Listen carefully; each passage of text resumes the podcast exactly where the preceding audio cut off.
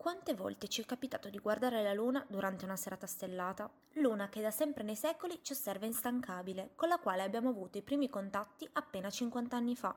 Da sempre considerata un inutile ammasso roccioso, questo è però il più vicino e più facilmente raggiungibile dall'uomo.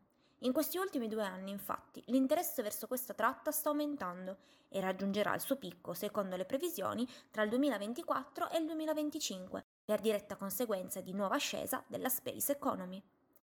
Eccoci con una nuova puntata di Marketers Live, il podcast per chi ama il marketing e il mondo del digitale. Io sono Carlotta e oggi parleremo della nuova frontiera della space economy, alla conquista della Luna.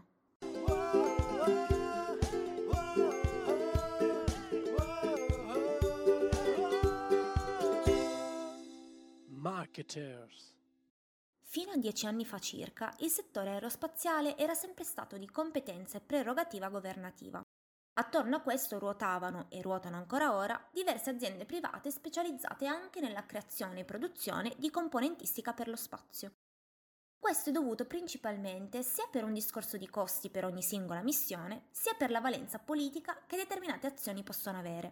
Prendiamo per esempio la Stazione Spaziale Internazionale. Essa è stata costruita da America e Russia pochi anni dopo la caduta del blocco sovietico, creando simbolicamente una stretta di mano tra due paesi che fino a poco tempo prima erano in tensione per la guerra fredda. Inoltre, le aziende appaltatrici partecipano alle varie missioni come fornitori, avendo come soggetto l'agenzia dello Stato stesso. Tuttavia, la chiave di svolta per l'inizio di un nuovo modello di Space Economy si ha nel 2011, quando gli Stati Uniti abbandonano il programma Shuttle a causa dei costi elevati, circa un miliardo di dollari a viaggio, e insieme alle agenzie europea e giapponese diventa cliente dell'agenzia russa per inviare i propri astronauti nella Stazione Spaziale Internazionale, ad un prezzo più accessibile, di 80-90 milioni a persona. La ricerca di un'indipendenza americana per quanto riguarda il viaggio spaziale umano, unito alla crescente domanda di viaggi spaziali a fini commerciali privati, ha creato un ambiente fertile per la nascita di diverse aziende private, come SpaceX, Blue Origin, Virgin Galactics, oltre ad altre decine che si stanno specializzando in vari aspetti e comparti di questo settore. Negli ultimi 30 anni il mondo e i suoi vari assetti ed equilibri geopolitici sono cambiati sono subentrate nuove scoperte scientifiche e sono state sviluppate nuove tecnologie. Ciò si lega al fatto che in questo settore non esistono limiti di espansione e gli investimenti sono come minimo a 6 zeri. La Luna rientra perfettamente nei piani come progetto pilota per le future colonizzazioni dei prossimi decenni a venire. Tuttavia, la partita Luna-Colonia sta gettando le basi di una delle prossime guerre commerciali e politiche che interessano il nostro pianeta e per la prima volta, indirettamente per le ripercussioni, un altro pianeta. Infatti a questa scacchiera, oltre ai player Stati Uniti, Europa, Giappone e Russia, si aggiunge la Cina, che con il suo programma spaziale e relativo budget avanza a grandi passi, ponendosi grossi obiettivi nel medio-lungo termine.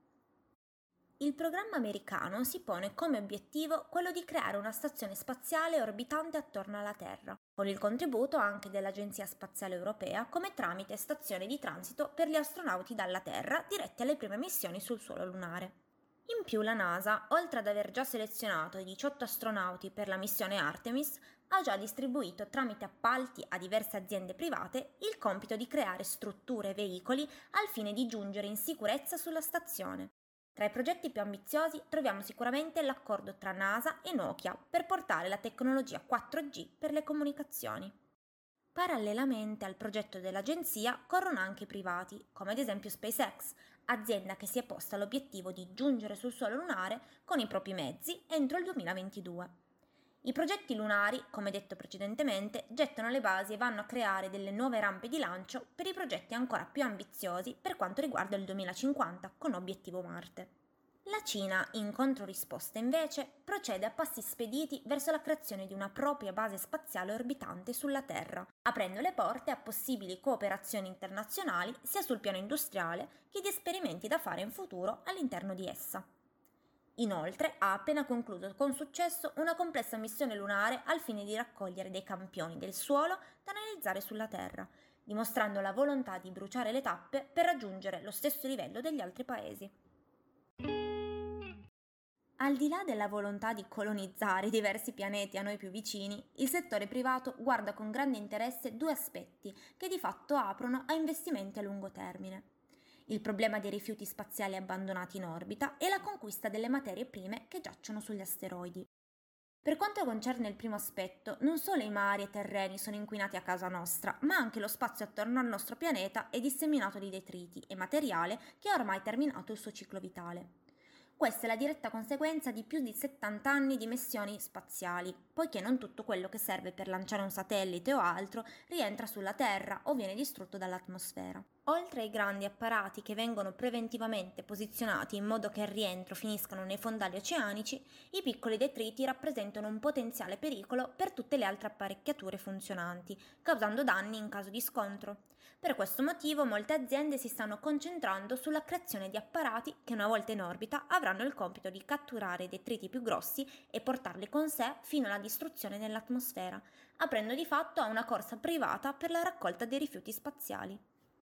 Il secondo aspetto riguarda invece il futuro energetico del nostro pianeta.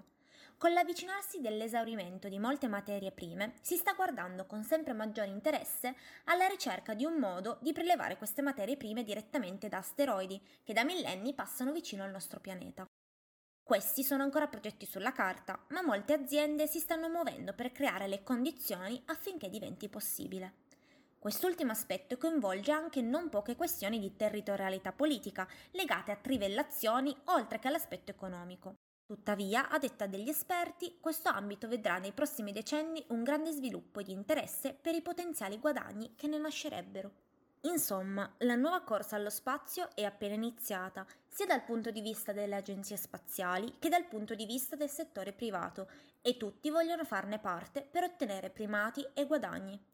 Sicuramente la nostra generazione sarà spettatrice di questo crescendo ambizioso, ma sarà anche quella che, per prima, potrà godere dei risultati? Grazie per aver ascoltato La nuova frontiera della Space Economy alla conquista della Luna. Vi ricordo che questo è solo uno dei tanti episodi del podcast di Marketers Live che trovate sulla nostra piattaforma Spotify. Premi play alla tua giornata.